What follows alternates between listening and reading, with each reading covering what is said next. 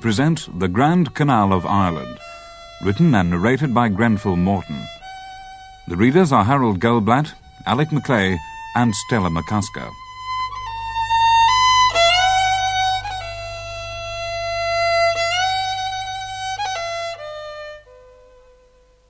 Throughout history, Ireland's rivers and lakes have been scenes of conflict rather than peaceful navigation.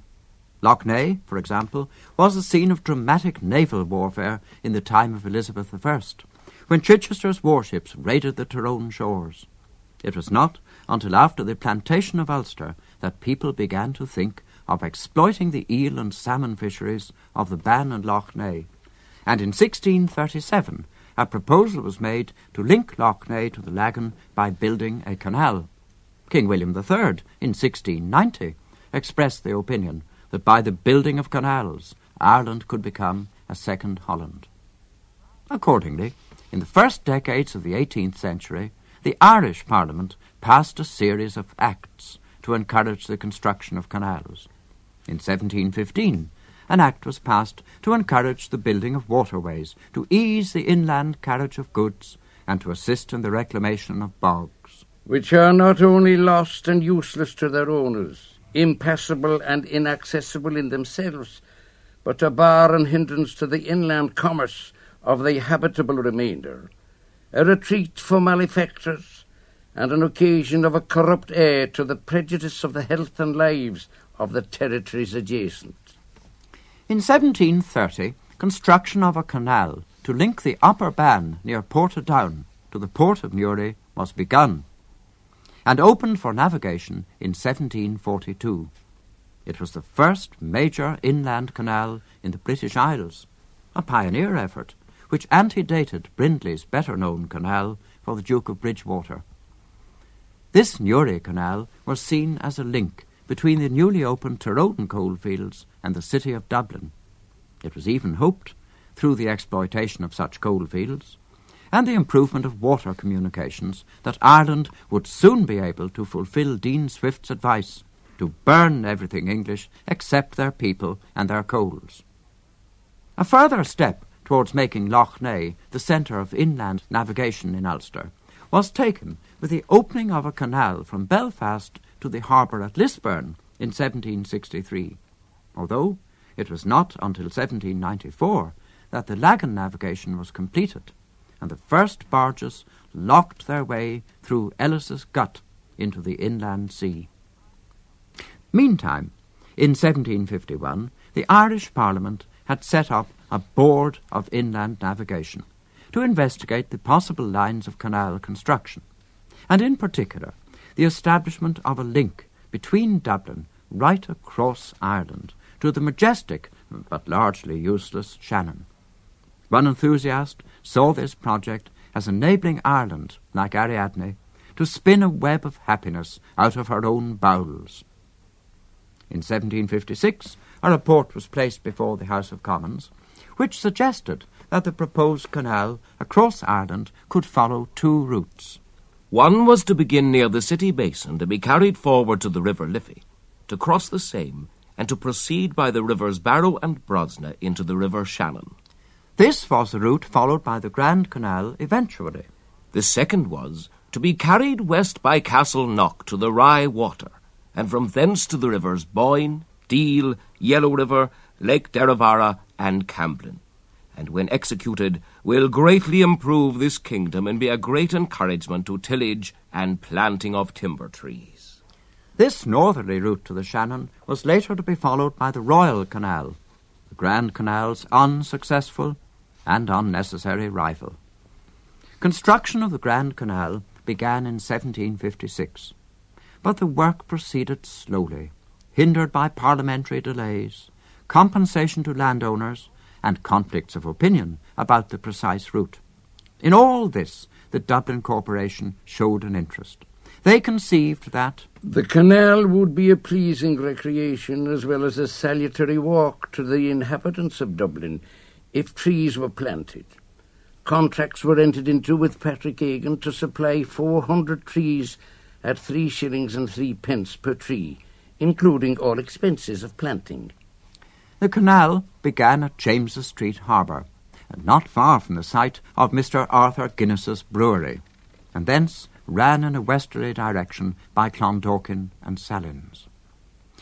The work proceeded with more energy when in 1771 the Company of Undertakers of the Grand Canal was formed, a body destined to survive until its final demise in 1950.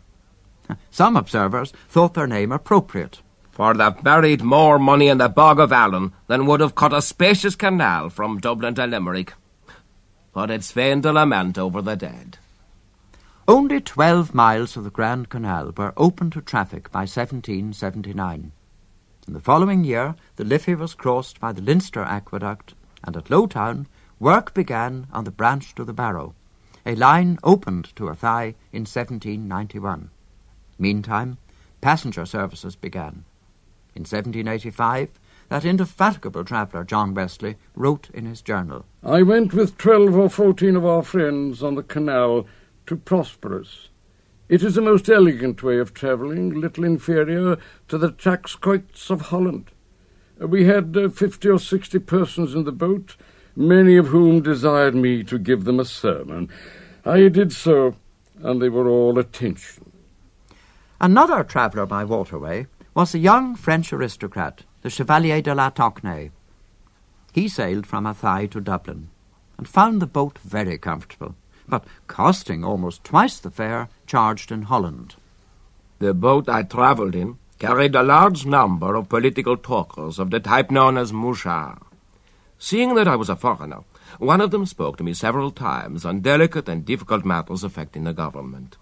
Fearing false interpretations, I responded in ambiguous terms, and in the end found it politic to feign sleep, a very good way of getting out of such difficulties. The canal is a magnificent piece of work, crossing immense tracts of moor, where ten or twelve feet of peat have had to be removed before reaching earth in which the waterway could be cut. Several aqueducts have been necessary, one of them of really prodigious length and height. The section from Lowtown to Philipstown was opened to traffic in 1797. This was difficult to construct, as the waterway had to be carried over the treacherous Bog of Allen on an embankment. Great Bog of Allen, swallow down that odious heap called Philipstown. And if they now can swallow more, pray take and welcome Tullamore. The canal was temporarily closed by the rebellion of 1798. The insurgents damaged its banks in places, and military patrols had to be sent out to keep an eye on the locks. When the French landed in the west at Killala, troops were dispatched by barge to Tullamore. Perhaps the fact that they were fresh and not footsore contributed to the victory at Ballinamuck. In 1804, the final section of the canal was opened from Tullamore to Shannon Harbour. To mark the occasion, the directors travelled in a convoy of boats and issued special instructions for the equipment of the men in charge of the towing horses. The directors will furnish the first four drivers with the use each of one outside coat, one jacket, one pair of trousers, one gold laced hat for the boat that leads the van, and one silver laced hat to each of the other three. They are to have good boots or shoes, clean stockings and shirt, and drive horsemanlike. At the Dublin end, a splendid circular line of canal had been built to connect James Street Harbour with the River Liffey at Ringsend. The graceful stone bridges over the canal recall the original directors after whom they were named. Mackey, McKenny, Huband, McCartney, Eustace, Charlemont, Latouche Clanbrassil, Parnell, Griffith, Harcourt. The increasing passenger traffic led the company into the building of hotels. In Dublin, intending passengers could stop overnight at Portobello, near Rathmines. They departed in the morning, roused by the sound of a horn, having spent nine and fivepence on dinner, bed, and breakfast. There was another hotel at Sallins, far too near Dublin to be successful, and at Robertstown. This was situated near the junction for the branch to Athy, Carlow, and the Barrow navigation to St. Mullins and Waterford. In 1805, Sir John Carr travelled on the canal boat between Athy and Dublin. Precisely as the clock struck one, The towing horse started, and we slipped through the water in the most delightful manner imaginable, at the rate of four miles an hour. The boat appeared to be about thirty-five feet long, having a raised cabin, its roof forming a deck to walk upon.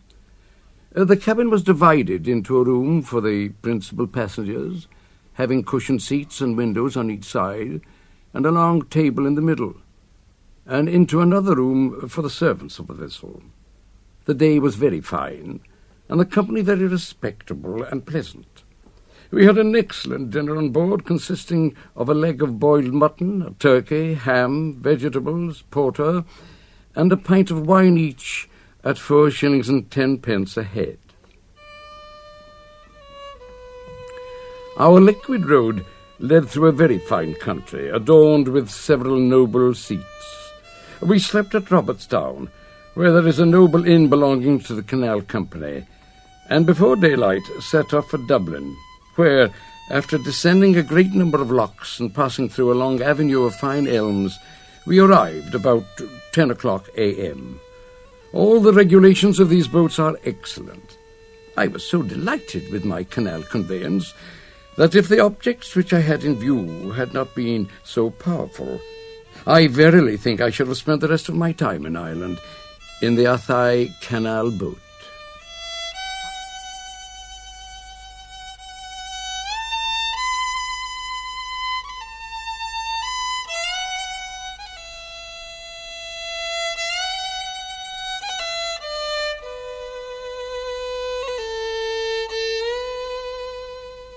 By 1812, a year of wartime prosperity for Ireland, the revenues arising from the passage boats continued to increase.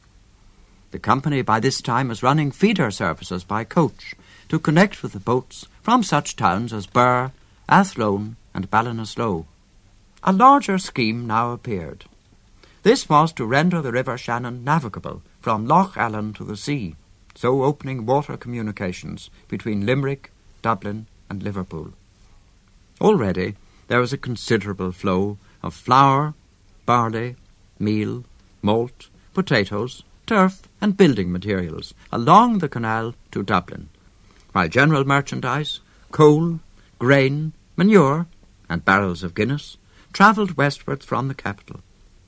The improvement of the Shannon would certainly increase the flow of traffic, for it was believed that, that the inland navigation of Ireland being extended would enable England to draw her supplies of corn from counties where both the land and the labourers are comparatively idle and in return for the produce of the same, to throw into the interior her woolen and cotton manufactory, her glass, earthenware, hardware, tea, sugar, hats and hosiery, leather, salt and coals.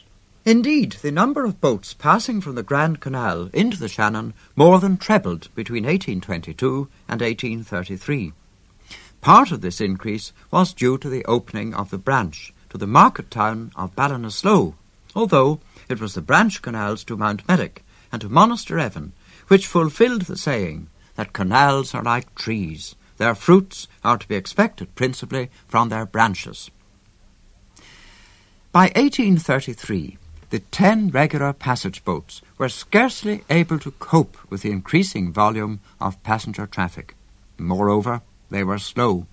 A boat left Portobello at four o'clock in the morning and the passengers arrived at Shannon Harbour by ten o'clock at night, well fed and relaxed by the delightful journey, gliding quietly along at three or four miles per hour. This cost a guinea for the first class passenger and fourteen shillings for the second, so that canal travel was not cheap. Its attraction lay in being much more comfortable than rattling along in contemporary stage coaches or Bianconi's long cars. General regulations. No servant in livery to be admitted as a passenger in the first cabin. No more than 45 passengers in the first cabin, nor 35 for the second cabin to be admitted into the boat. No second cabin passenger to be permitted to remain on deck. No person is to stand on deck so as to intercept the view of the steerer. No smoking of tobacco to be permitted in any part of the boat, nor any gaming on Sundays, under the penalty on the boatmaster of two guineas for each offence. Even dogs were considered by the canal company. They were of two kinds, alive and dead. The former could travel on the boats, provided their owners paid the full passenger fare for them. Dead dogs, cats, and other nuisances, found floating in the canal, had to be fished out by the lock keepers and buried in their gardens. Then there was the problem of drink. A noggin of spirits instead of wine, or half a noggin of spirits together with half a pint of wine, allowed to each gentleman in the state cabin after dinner or supper. But such allowance of spirits not to be extended to women or children.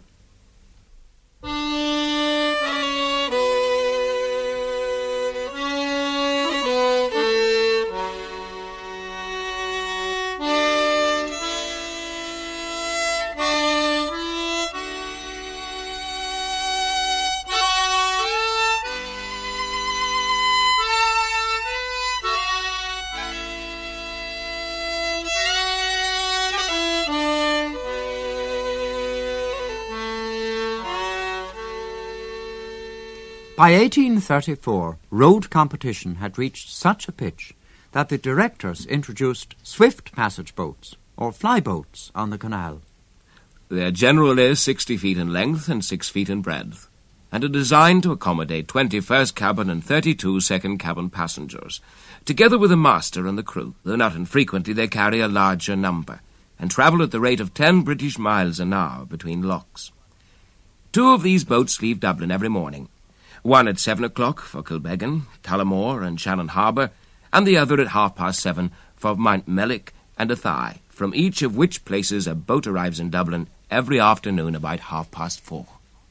The fares on these boats were remarkable. The cost per mile for a first cabin passenger was a penny three farthings, and for a second class passenger was seven eighths of a penny per mile. The slow night boats, which cruised along at a mere four miles an hour, charged only one penny a mile. These rates compared to the threepence to fourpence payable on the stage coaches.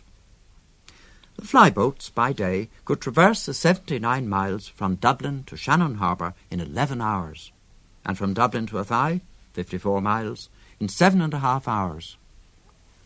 The night boats took 19 and three quarter hours for the passage from Dublin to Ballinasloe.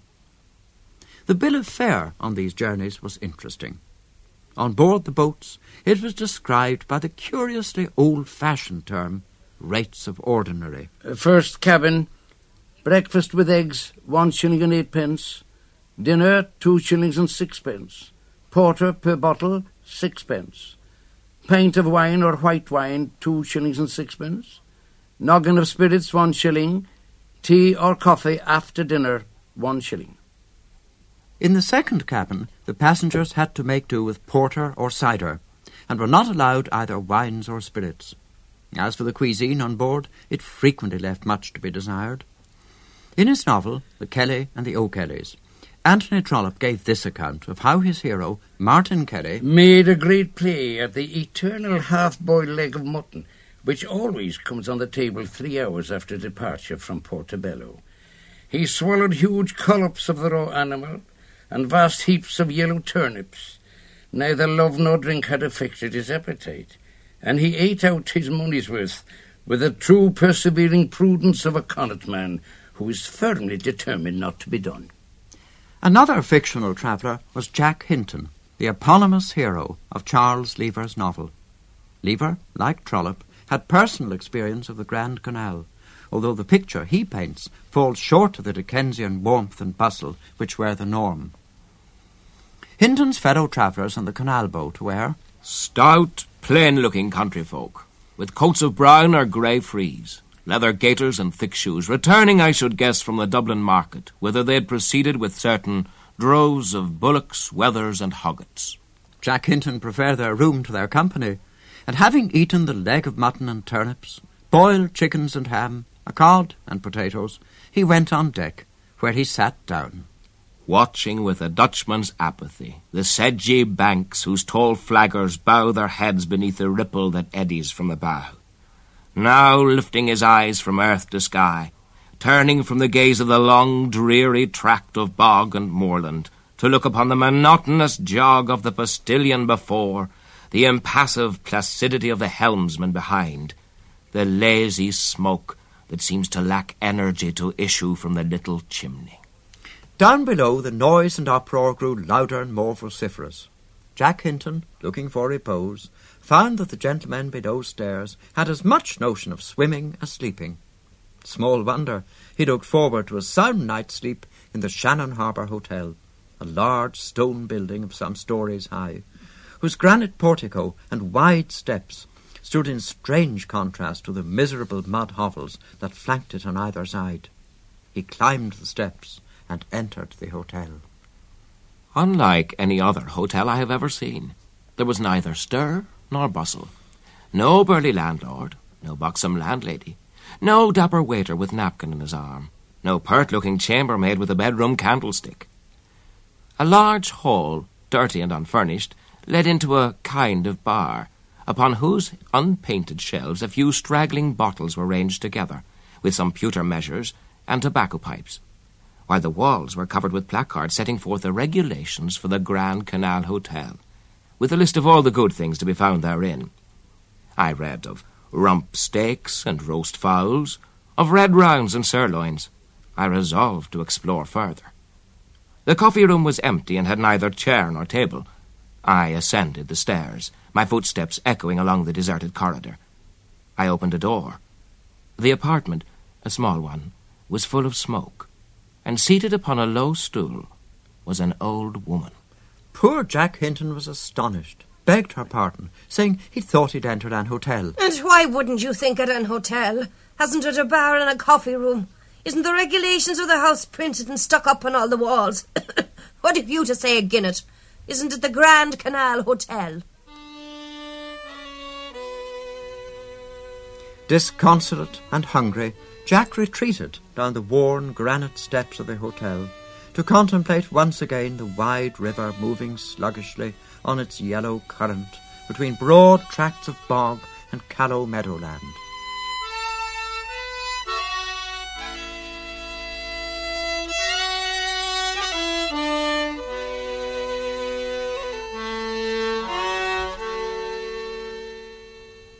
Lever's unflattering picture of the hotel, exaggerated though it may have been, did not betoken the sloth and decay attendant upon the ending of passenger services.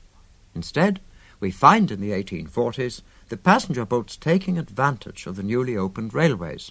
For instance, on the arrival of the 4.30 p.m. down train from Dublin at Sallins, passengers transferred to the canal boat, which was westward bound for Tullamore, Shannon Harbour and Ballinasloe.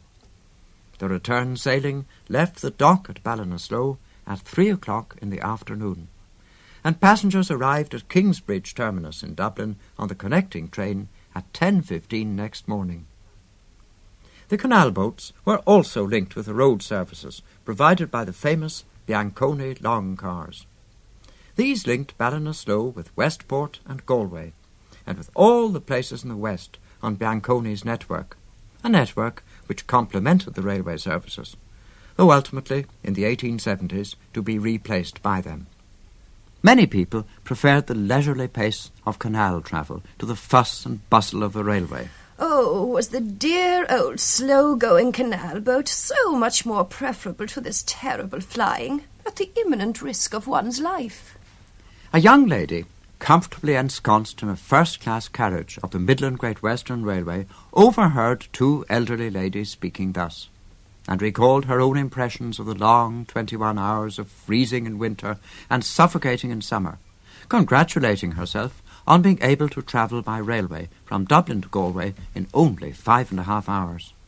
What a contrast she remembered between the snug, warm railway carriage and the accommodation on board the canal boat. The cabin was a long, narrow apartment, along either side of which ran a bench covered with red moreen, and hard enough to have been stuffed with paving stones, but I believe it was really with chopped hay. It was capable of accommodating on each seat fifteen uncrineland individuals, who might sit there comfortably enough in a cold winter's day with a roaring turf fire in the small grate, while the boat was being slowly forced through a sheet of ice several inches in thickness. But this was a hot holiday before St. Swithin's Day. The boat was divided into first and second cabins, the latter being at an early stage in the voyage, filled with tobacco smoke and odours from the galley. At five o'clock, which seems an odd time, dinner was served to the assembled passengers. At the foot of the table in the saloon was a large dish of bacon and cabbage, while at the head a splendid leg of mutton, smothered in carrots, parsnips, and turnips, stood its ground, nor did it stand there long. Whether its flavour was improved by the mixture of juices emanating from its several companions, for three or four chickens had been killed and plucked by the grinning cabin boy and added to the cooking pot, or whether the salubrious breezes blowing from the canal had sharpened the appetites and teeth of the company, I know not. But judging from the appearance of the dishes when leaving the table, I should say none of them had discovered the secret of the chickens. After the dinner, the cloth was removed from the table and hot water and glasses appeared. I declared my intention of having a small tumbler, declining the kindly offer of a clergyman who had supplied himself with a small phial of the essence of peppermint, which he drank as composedly as his companions did their more favourite beverage, whisky. After dinner, the passengers enjoyed the evening air on deck, while the boat moved silently and placidly along across the bog of Allen. They observed the thatched cabins of the peasantry, and, on the distant horizon, the blue Queen's County hills. Eventually, they descended to the cabin and began to settle down for the night. And this was no easy matter, especially on the pillows supplied by the company. They were little hard roly-polies about two inches in height, and the covering and stuffing were of the same materials used in the benches on which we all sat ourselves down with our pillows, one before each passenger, on the table whereon he was expected to place his weary head and be as comfortable as possible. Both the doors were now carefully closed, the six windows ditto, and hermetically sealed with large wooden shutters slid over them. I still feel the hot, steaming air with which the apartment was filled, in which the long wicked candles burned dim and dismal, and the walls, my clothes, everything seemed imbrued with the breaths of our still sleeping companions. There was close by me a window, and noiselessly as possible I slid back a small pane, thereby rousing a fellow passenger, who sharply requested it should be closed again but the shutter proved rambunctious, and no effort of mine would again move it out of its groove. Finally, the glass shattered. Nearly all the sleepers were awakened. Some rejoiced over the catastrophe, while others were loud in their complaints and forebodings of all the rheumatisms and sore throats which were bound to follow. And in the midst of all, my sister and I made our escape to the cool fragrance of the deck.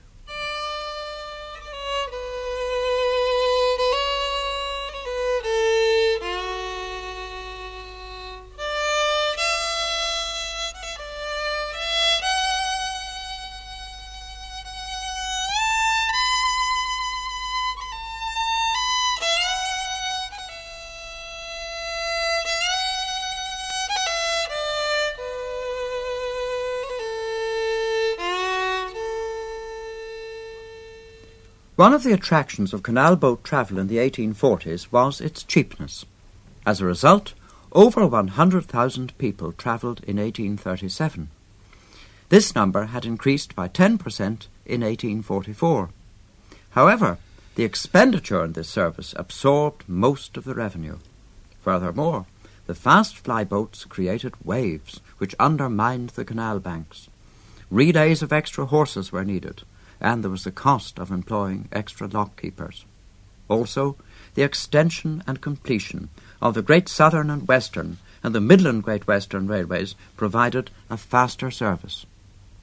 After the boom years 1845 and 1846, when over 120,000 passengers were carried, the traffic declined. In 1851, it had fallen to under 22,000. And finally, all passenger services ceased at the end of 1852. But the Grand Canal continued to carry a large volume of freight. Beer, brewed in Dublin, could reach Limerick in perfect condition in five days, although the cynics alleged that the bargees replaced what they drank from the casks with canal water. The 1870s were record years for trade on the Grand Canal. And in 1875, 380,000 tons were carried on the canal, and much of it in Grand Canal boats. And the men, unlike the bargees on the English narrow boats, left their wives and children at home and enjoyed themselves singing about their exploits. Come all ye dryland sitters bold, and listen unto me song. It's only forty verses, it won't ten years long. It's all about the adventures of a bold young Irish tar, who sailed as man before the mast on the good ship Calabar.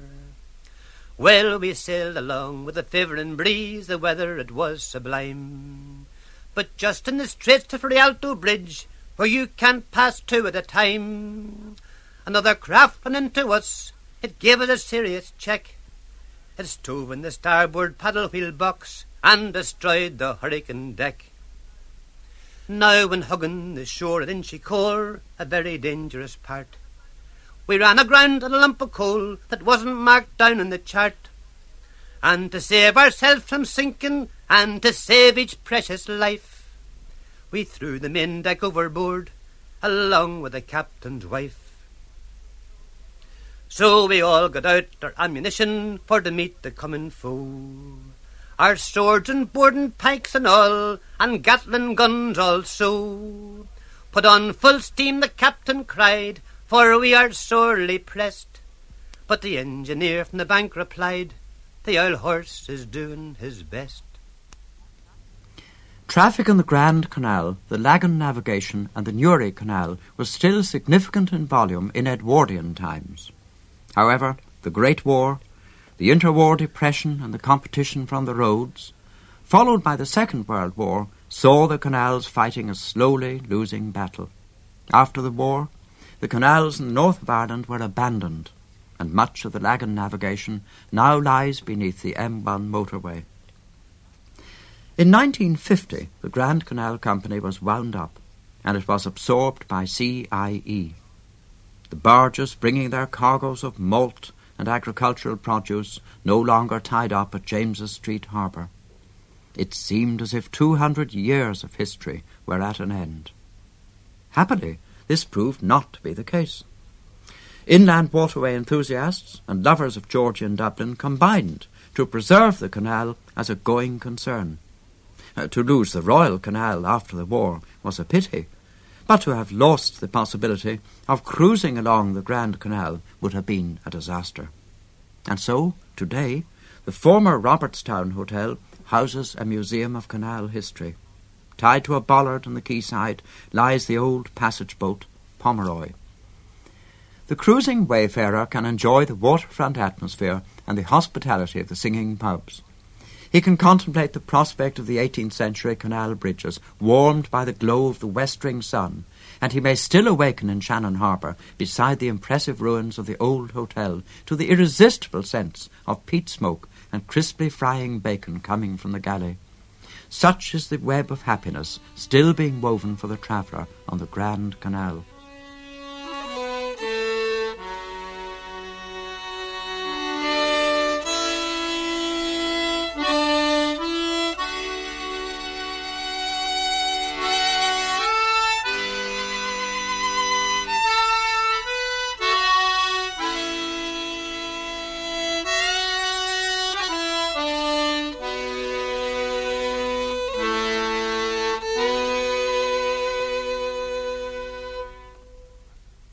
Grand Canal of Ireland was written and narrated by Grenfell Morton, lecturer in extramural studies at Queen's University, Belfast. Also taking part were Harold Goldblatt, Alec Macleay, and Stella McCusker. The Good Ship Calabar was sung by David Hammond, and the programme was produced by Jane Rundle.